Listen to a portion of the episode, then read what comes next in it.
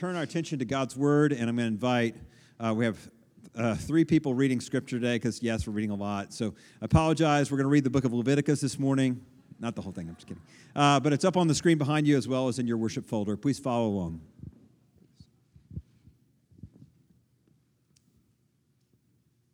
Do I have two other readers up here? I don't want to do this alone. All right. Leviticus chapter 1, verses 1 through 17. Uh, the Lord called Moses and spoke to him from the tent of meeting, saying, Speak to the people of Israel, and say to them, When any one of you brings an offering to the Lord, you shall bring your offering of livestock from the herd or from the flock. If his offering is a burnt offering from the herd, he shall offer a male without blemish. He shall bring it to the entrance of the tent of meeting, that he may be accepted before the Lord. He shall lay his hand on the head of the burnt offering, and it shall be accepted for him, to make atonement for him. Then he shall kill the bull before the Lord, and Aaron's sons, the priests, shall bring the blood and, and throw the blood against the sides of the altar that is at the entrance of the tent of meeting. Then he shall flay the burnt offering and cut it into pieces. And the sons of Aaron, the priest, uh, the priest shall put the fire on the altar and arrange wood on the fire. Uh, and the sons of Aaron and Aaron's sons, sorry, the priest shall arrange the pieces, the head and the fat, on the wood that is on the fire on the altar. But its entrails and its legs um, he shall wash with water, and the priest shall burn all of it on the altar as a burnt offering, a food offering with a pleasing aroma to the Lord. If his gift for a burnt offering is from the flock, from the sheep or goats, he shall bring a male without blemish, and he shall kill it on the north side of the altar before the Lord. And Aaron's sons, the priests, shall throw its blood against the sides of the altar, and he shall cut it into pieces, with its head and its fat, and the priest shall arrange them on the wood that is on the fire on the altar. But the entrails and the legs he shall wash with water, and the priest shall offer all of it and burn it on the altar as uh, it is a burnt offering, a food offering with a pleasing aroma to the Lord. If his offering to the Lord is a burnt offering of birds, then he shall bring his offering of turtle doves or pigeons, and the priest shall bring it to the altar and wring off its head and burn it on the altar.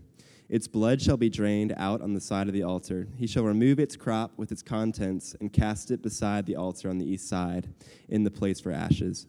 He shall tear it open by its wings, but shall never sever it completely. And the priest shall burn it on the altar, on the wood that is on the fire. It is a burnt offering, a food offering with a pleasing aroma to the Lord. Right. When anyone brings a grain offering as an offering to the Lord, his offering shall be of fine flour. He shall pour oil on it and put frankincense on it and bring it to Aaron's sons, the priests, and he shall take from it a handful of the fine flour and oil with all of its frankincense, and the priest shall burn it, shall burn this as its memorial portion on the altar, a food offering with a pleasing aroma to the Lord. But the rest of the grain offering shall be for Aaron and his sons. It is a most holy part of the Lord's food offerings. No grain offering that you bring to the Lord shall be made with leaven, for you shall burn no leaven nor any honey as a food offering to the Lord. As an offering of first fruits, you may bring them to the Lord, but they shall not be offered on the altar for a pleasing aroma. You shall season all your grain offerings with salt. You shall not let the salt of the covenant with your God be missing from your grain offering. With all your offerings, you shall offer salt. If you offer a grain offering of first fruits to the Lord, you shall offer for the grain offering of your first fruits fresh ears, roasted with fire, crushed new grain. And you shall put oil on it and lay frankincense on it. It is as a, it is a grain offering. And the priest shall burn as its memorial portion some of the crushed grain and some of the oil, with all of its frankincense. It is a food offering to the Lord.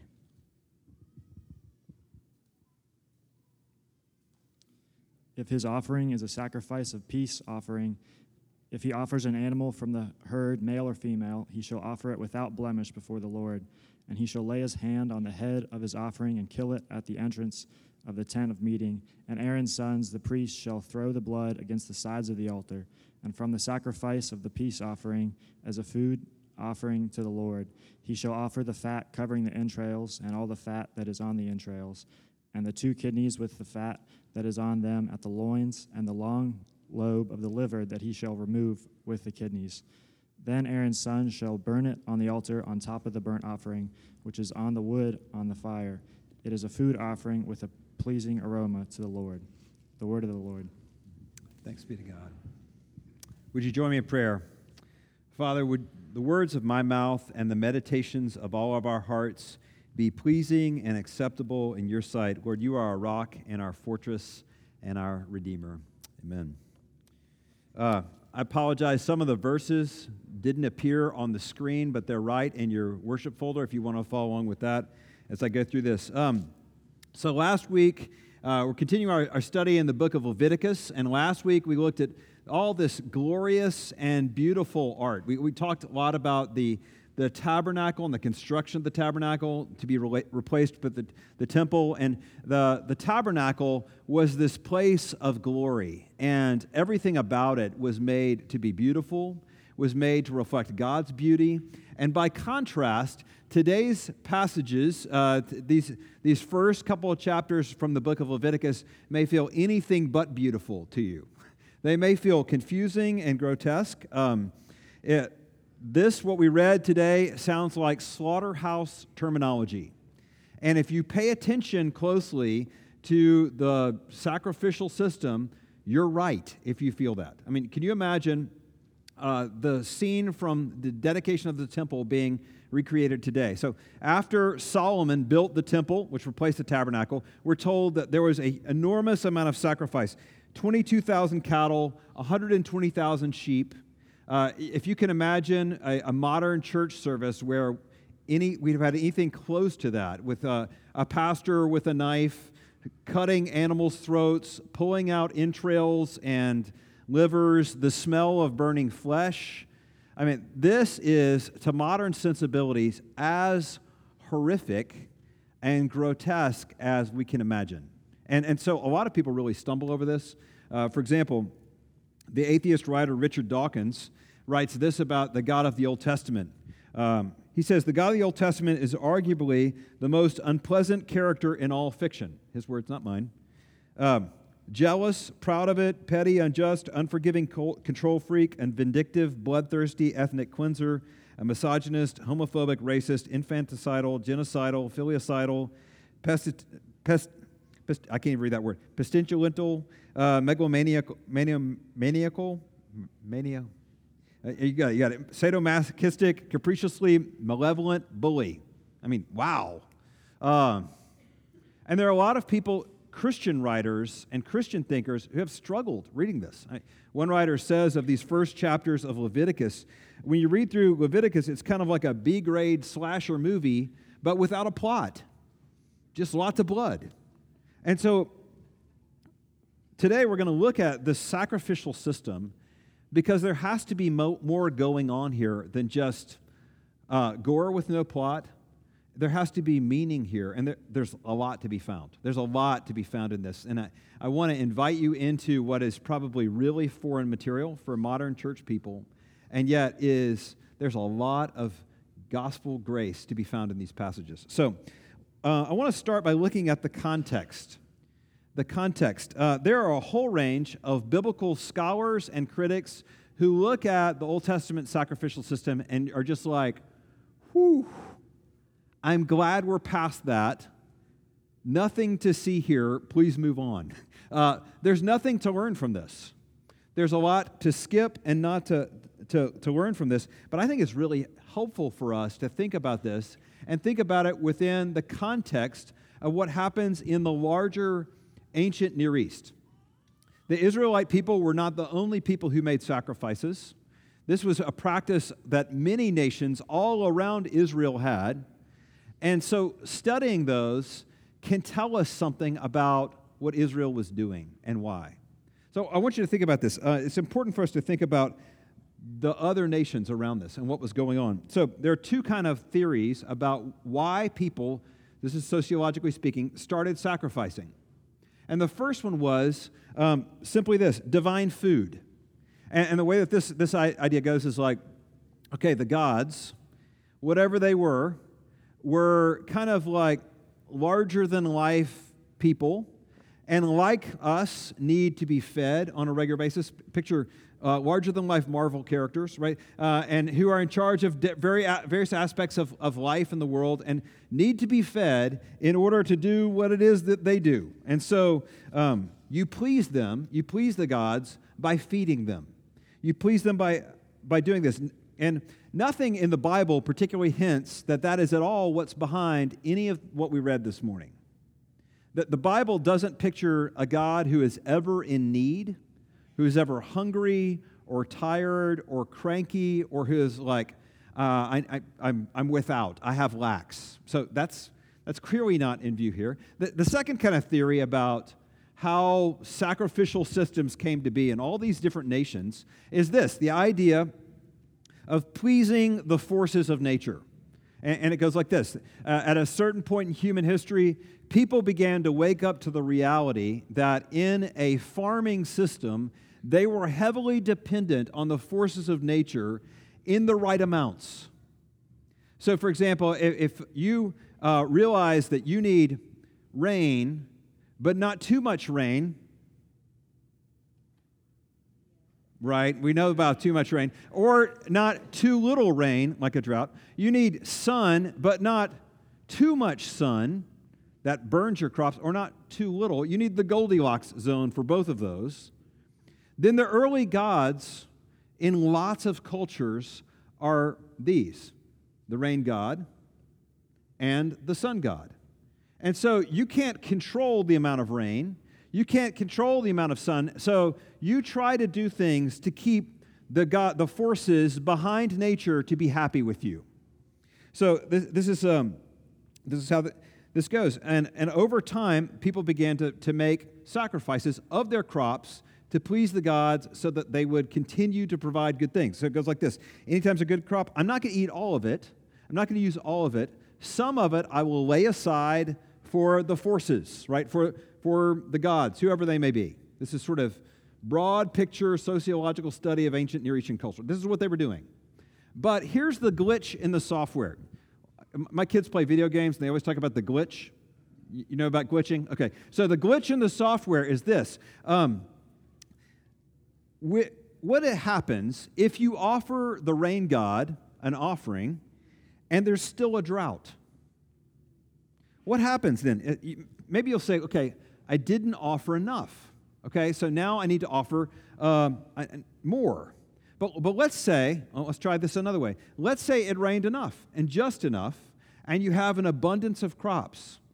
Then you're, you're like, well, okay, now I need to offer, I, I probably in my gratitude, should offer the rain god more. And here's what happened. Over time, whether it was we didn't offer enough and therefore we need to offer more, or things turned out great and I need to express my thanks and offer more, the system created this kind of anxiety. There's always more that needs to be offered.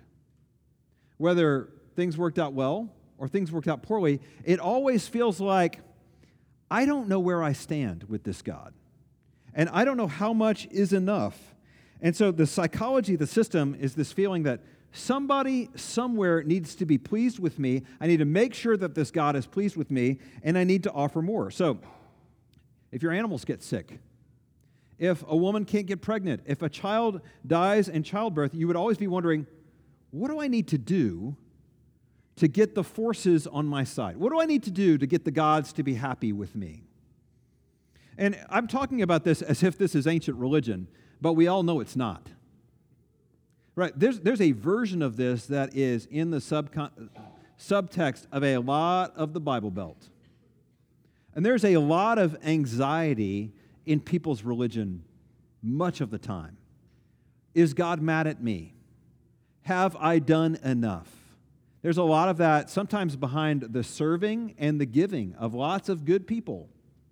Have I done enough? Is God somehow mad with me? If you look at the bestseller list among the kind of like self help and especially the like religion section, a lot of them operate on the anxiety principle. Have I done enough? So let's, let's just trace this to its logical conclusions in the ancient Near East. If the drought continues, let's say the drought continues, um, you can see where this begins to go. Because you've offered the grain, and you've offered as much grain as you can really afford and still eat and have seed for next year. So you begin to say, okay, what can I offer that's more valuable? Well, uh, I'll offer a, an animal, and I'll kill an animal for the forces and make sure the forces are happy. Well, drought continues. And you're like, okay, I need to offer a more valuable animal. Okay? Drought continues. What do you do? And you can see where this goes, can't you? Can you feel where this is headed? Because this is, this is where this is headed. It's what's creeping sort of at the dark edges around a lot of the nations surrounding Israel in the Old Testament. What do you offer next? A child. You offer a child. And, you know, the, the god Molech, one of the, the gods of the nations surrounding Israel, that, this is what the practice was. And this is why, it's, it's, I mean, just kind of interesting side note, when Abraham is told by God, offer your firstborn, he's not like, no way. I've never heard of that before. He doesn't need instruction. He knows that's what the surrounding nations do, and so he knows exactly what's being asked of him in that moment. That's a different sermon. But this is why I want to show you. This is the context for Leviticus. This is the context for these opening chapters. And it's filled with, with anxiety and where do I stand and have I done enough? And this is why, here's the punch. This is why I want to say to you Leviticus, by contrast, is so revolutionary. That's a phrase you haven't heard someone say before. Leviticus, by contrast, was so revolutionary and full of grace. See, this is what we're going to cover today. We're going to look at the first three sacrifices. We're going to look at the Olah, the Minha, and the Shelamim. Next week, uh, James is going to take us through the last two, the uh, Hatat and the Asham. And we're going to look at these five sacrifices because they are not what you may think they are. This book contains these first chapters, uh, these first five chapters contain all this information, all this priestly material about a sacrifice. And the word for sacrifice in Hebrew is korban, which means literally to draw near to. So think about what's being said here. In the Old Testament, in the book of Leviticus, this like priestly manual, you're being told here is a God who wants to draw near to you. Here is a God who's giving instructions on how you not draw near to him. You can almost read between the lines of this passage, these passages over and over again, like, wow, it almost seems like God can't wait to get in human flesh and come here and draw near to us. It almost feels like that. So let's look at these. Um, let's look at these. The first three sacrifices, chapters one through three, are voluntary sacrifices. They are not something you have to do. This, they're about gratitude and joy and peace and contentment. They're not requirements. Nobody's required to bring these. Um, they are, the, the last two offerings that, that James is going to cover next week are about sin and guilt. And they describe, like, what happens when you realize you've done wrong? How do you make things right? But the first three, you decide if you want to do this. You decide if you want to go out of overflow of joy and peace and contentment and grace and come to God. That's what's being described here. And Leviticus, so I just want you to hear this really loudly and really clearly. Leviticus doesn't start off with um, law, judgment, condemnation. It doesn't start off, it begins with if anyone wants to come near God, if you want to come and offer, offer an, an olah or a minha or a shelamim, here's how you come. Here's how you come near. Wouldn't that be great if you drew near? See, you can offer a burnt offering, a grain offering, a fellowship offering. See, let's think about this. Why would these first sacrifices be voluntary? Think about the history. We went over, we've gone over the history. The book right before this is the book of Exodus, which describes how God delivered these people from 400 years of slavery. Is it surprising then that people who've been delivered from 400 years of slavery by this God would suddenly be like, yeah, I sort of do want to draw near, and in my joy and in my contentment and in my gratitude, I want to draw near to Him? Is that surprising? Let's look at these. these, these first three. So the Olah, O L A H, this is chapter one. If you want to write them over chapter one, two, and three, they break down really easily. So the first one, O L A H, Olah. Olah is the Hebrew word for ascending. And what's described here is the, the person bringing the sacrifice would bring a whole animal and that entire animal would be burnt up, would be consumed on the altar, and the smoke rising up, ascending, would ascend up to God. And we're told over and over again, God is pleased. God is pleased. There are three different categories of Olah here. So look at verse 1. Sorry, verse 3. The first one, chapter 1, verse 3, is from the herd, that's cattle. Then you go down, um, verse 10, from the flock, that's sheep or goats. And then finally, verse 14 is birds. Uh, so here's what's going on. If, if you um, are pretty well off, you can bring a, a cow from your herd and offer that as an olah to God. If you are you don't have that, if you're not as well off, you can go to your herd and find a goat and bring that in and offer that to, your, to, to God. And then if you are, you don't even have that, you're, you're very poor, you can bring in birds because anybody can get pigeons, right? Anybody can get those and bring those in to offer them to God. And what's, this, what's interesting about that? We've just talked about thousands of years of, of ancient Near Eastern context around them. And what is God saying that's different from all the nations here? He's saying the access to God here is everybody. Everybody come in. Everybody can have access. Everyone draw near. See, this is what's fascinating here is you already see income disparity in the Old Testament. Isn't this wild? These are people who have just been freed from slavery. They grabbed whatever they could on the way out of Egypt, and already there is a spectrum. There are those who have a lot and those who have a little, and God says, I don't care. I want to make a way for all to come in. I want to make way for everyone to have access to draw near. Come and draw near to me. Everyone is invited. Everyone has the all access pass. Everybody can come near.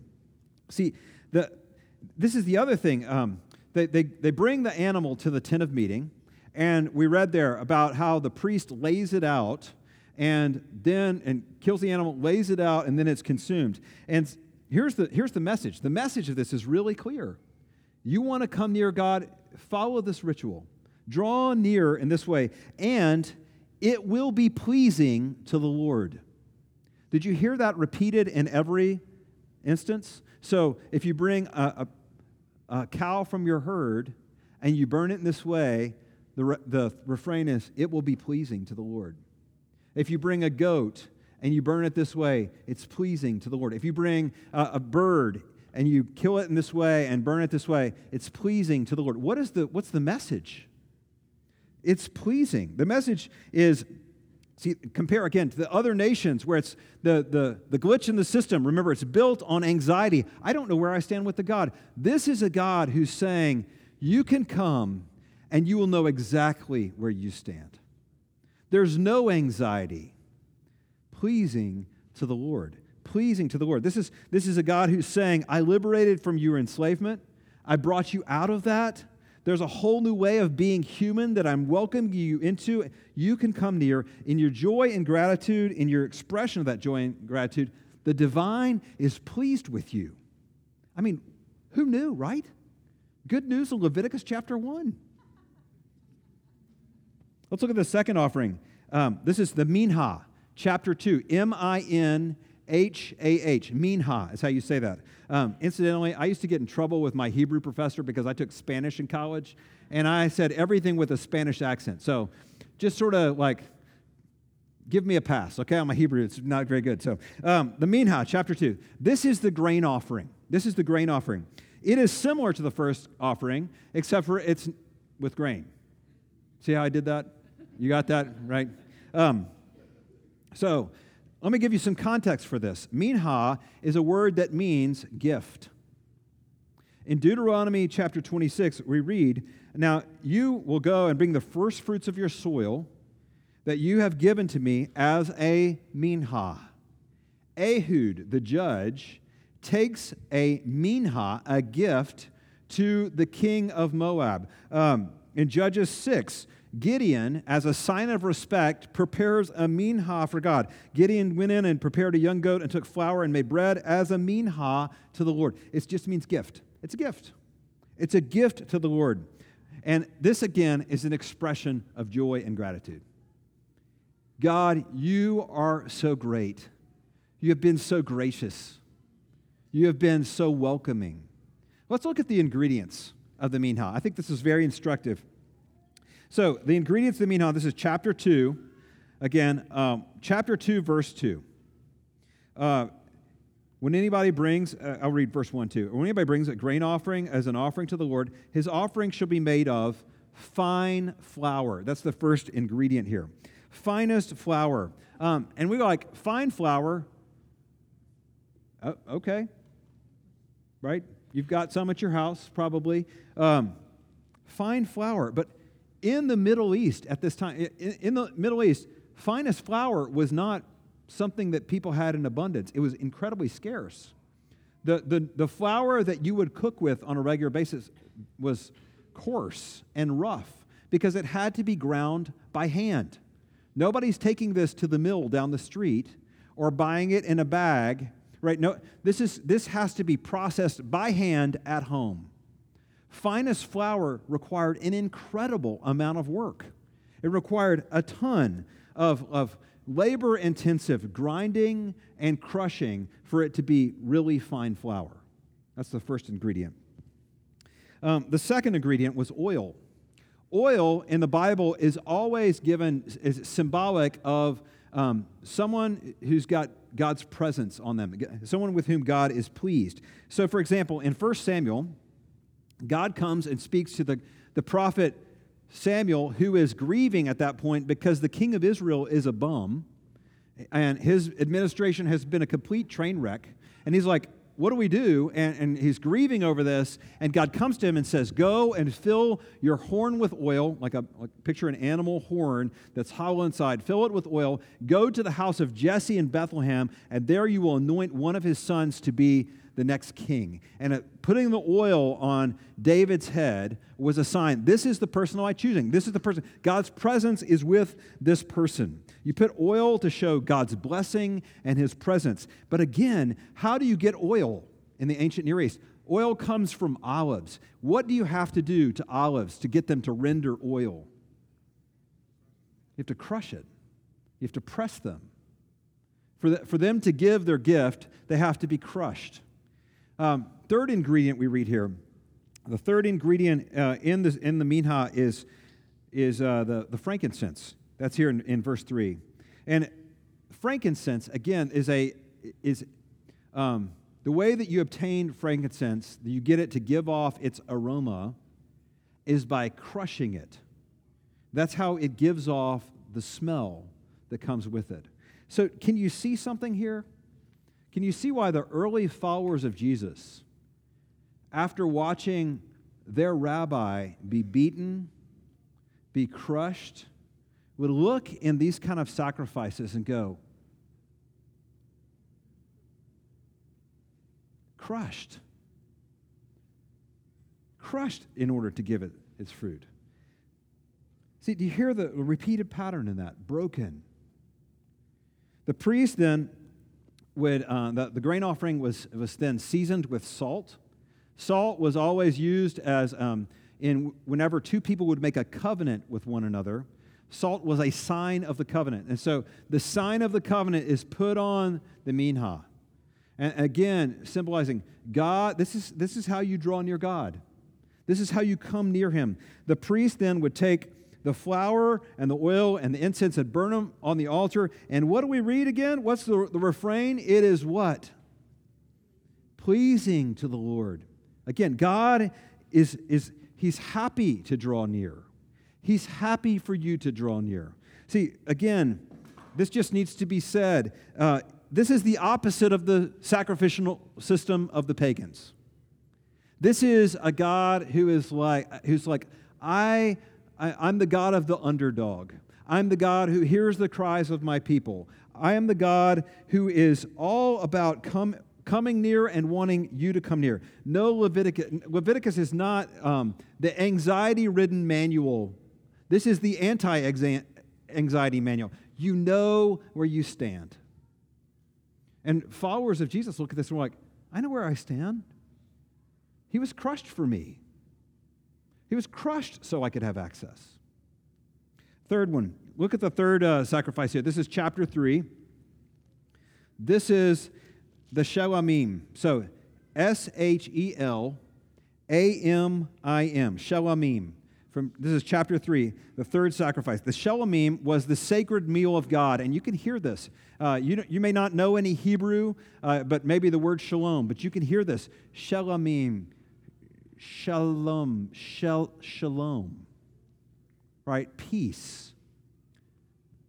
A peace meal, a peace feast, a peace dinner with my God. That's what's being described here in chapter 3. Um, this is all about communion with God. This is about peace and wholeness and well being, and everything's right between us, and all things that were wrong have been made right. In the ancient Near East, this was the goal. This was hands down the goal of life is to have a meal with the gods. And you see this just being displayed for us in like this beautiful picture here. Again, we don't have a God who needs to be fed. This isn't, I come and offer what I have, and God eats some of it, and I eat the other. No, we have a God. This is what's proclaimed over and over in the Old Testament. We have a God who is the source of all things, who doesn't need anything, who's never hungry, who's never tired, who comes and He is the provider of the feast, and you come bring part of the feast and you just enjoy it in His presence. That's what's being shown here. Uh, see, the, the purpose of the Shelamim was to re- reaffirm me and God, we are at peace with each other.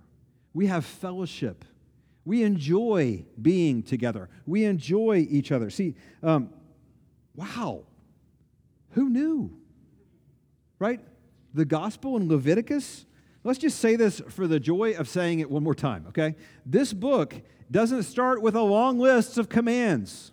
This is an angry God that you're trying to appease.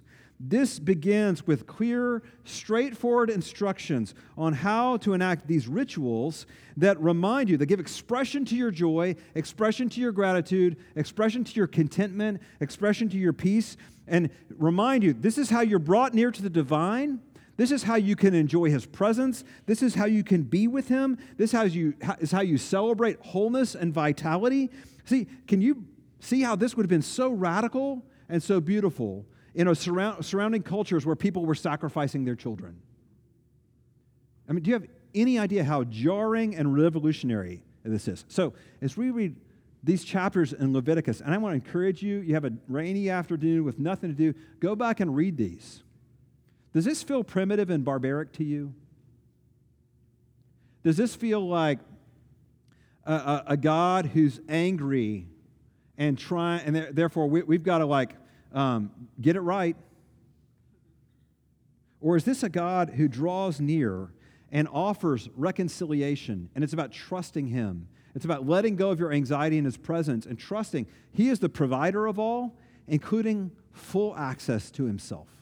Full access. So here's my final point for today. My final point on Leviticus is don't bottom line Leviticus. Um, Christians do this all the time. Sometimes in our desire to be really um, uh, like understand the Bible, we make summary statements that are not always that helpful. And we can be simplistic with the Old Testament instead of simple. Do you know the difference between those two words? Simple is beautiful, simplistic is dumbing things down.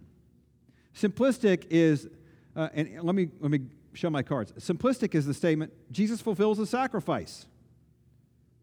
Um, which one? One of the beautiful things about Leviticus is there are all these sacrifices. There's a variety, and each one of them has things to tell you about your God. And of course, of course, we believe Jesus fulfills the sacrificial system. In, in Hebrews chapter 9, we read about Jesus who, um, but the one sacrifice of Jesus fulfills all the Old Testament sacrifices, which by themselves could not save anyone. But the diversity of all these sacrifices shows us that they're all different aspects and angles and ways of looking at what Jesus provided for us. This is like a prism. You know, when you look at a prism in the light, it takes what is regular light and explodes it into all the parts of the rainbow.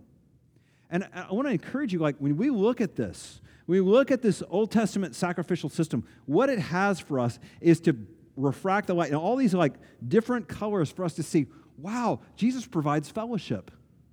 Jesus provides all access. Jesus satisfies for my sins. Jesus reconciles me to god. Jesus brings peace. Jesus brings forgiveness. It's all these things. It's not a bottom line. It's not simplistic. So here's my question to you coming from this passage this morning are you overwhelmed by the grace of god for you as a sinner are you tired of looking at Jesus and what he's given for you in his sacrifice? Have you sort of made it so simple as to be boring? Are you enjoying and celebrating and entering into all the access of a God who says, I want to be near you?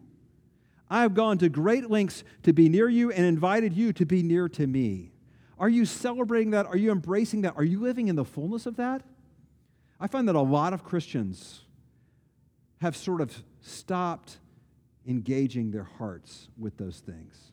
And Leviticus says, Come in. There's more, way more than you thought. There's more for your heart to treasure and ponder and to enjoy of this God. I want to close with this. Um, many of you probably have heard of Eugene Peterson. He's a, uh, he was a pastor in the kind of larger DC area and then has written a bunch of books. He, he's the author of the paraphrase of the Bible called The Message. And he describes this story about growing up up in Montana in a very rural kind of farm setting. And when he was a little boy, he would often walk across the meadow behind his house to the adjoining property and watch his neighbor, a guy named um, Leonard Storm, on his tractor working in the fields. And he wanted nothing more than to ride on the tractor. His family didn't have one. He wanted to ride on the tractor. So he's, he's five years old this one day, and he's standing beside the barbed wire fence, watching over the fence uh, his neighbor, his neighbor um, Leonard Storm, about 100 yards away in his tractor going back and forth. And Storm stops the tractor, sees the little boy, five years old, stands up on the tractor and starts yelling at him and going like this. And he starts yelling at him, and Eugene Peterson, who had never seen anything like this before, this gigantic, burly man who's screaming at him through the wind, so he can't understand what he's saying, making this gigantic gesture at him, gets scared and runs off. Well, his neighbor uh, goes to the same church, so, so that Sunday, Leonard Storm pulls aside Eugene Peterson and says, Little Petey, why didn't you come to me on the tractor when I waved to you? And he's, he admits he was scared. He thought he was mad at him, he thought he was sending him away. And he says, Well, little Petey, how do you tell people to come here? And he goes, like, like this. right? Wiggling his finger, not the giant windmill motion, come here. And he ran off because he misunderstood the sign of invitation. This morning, look, don't be scared by this book.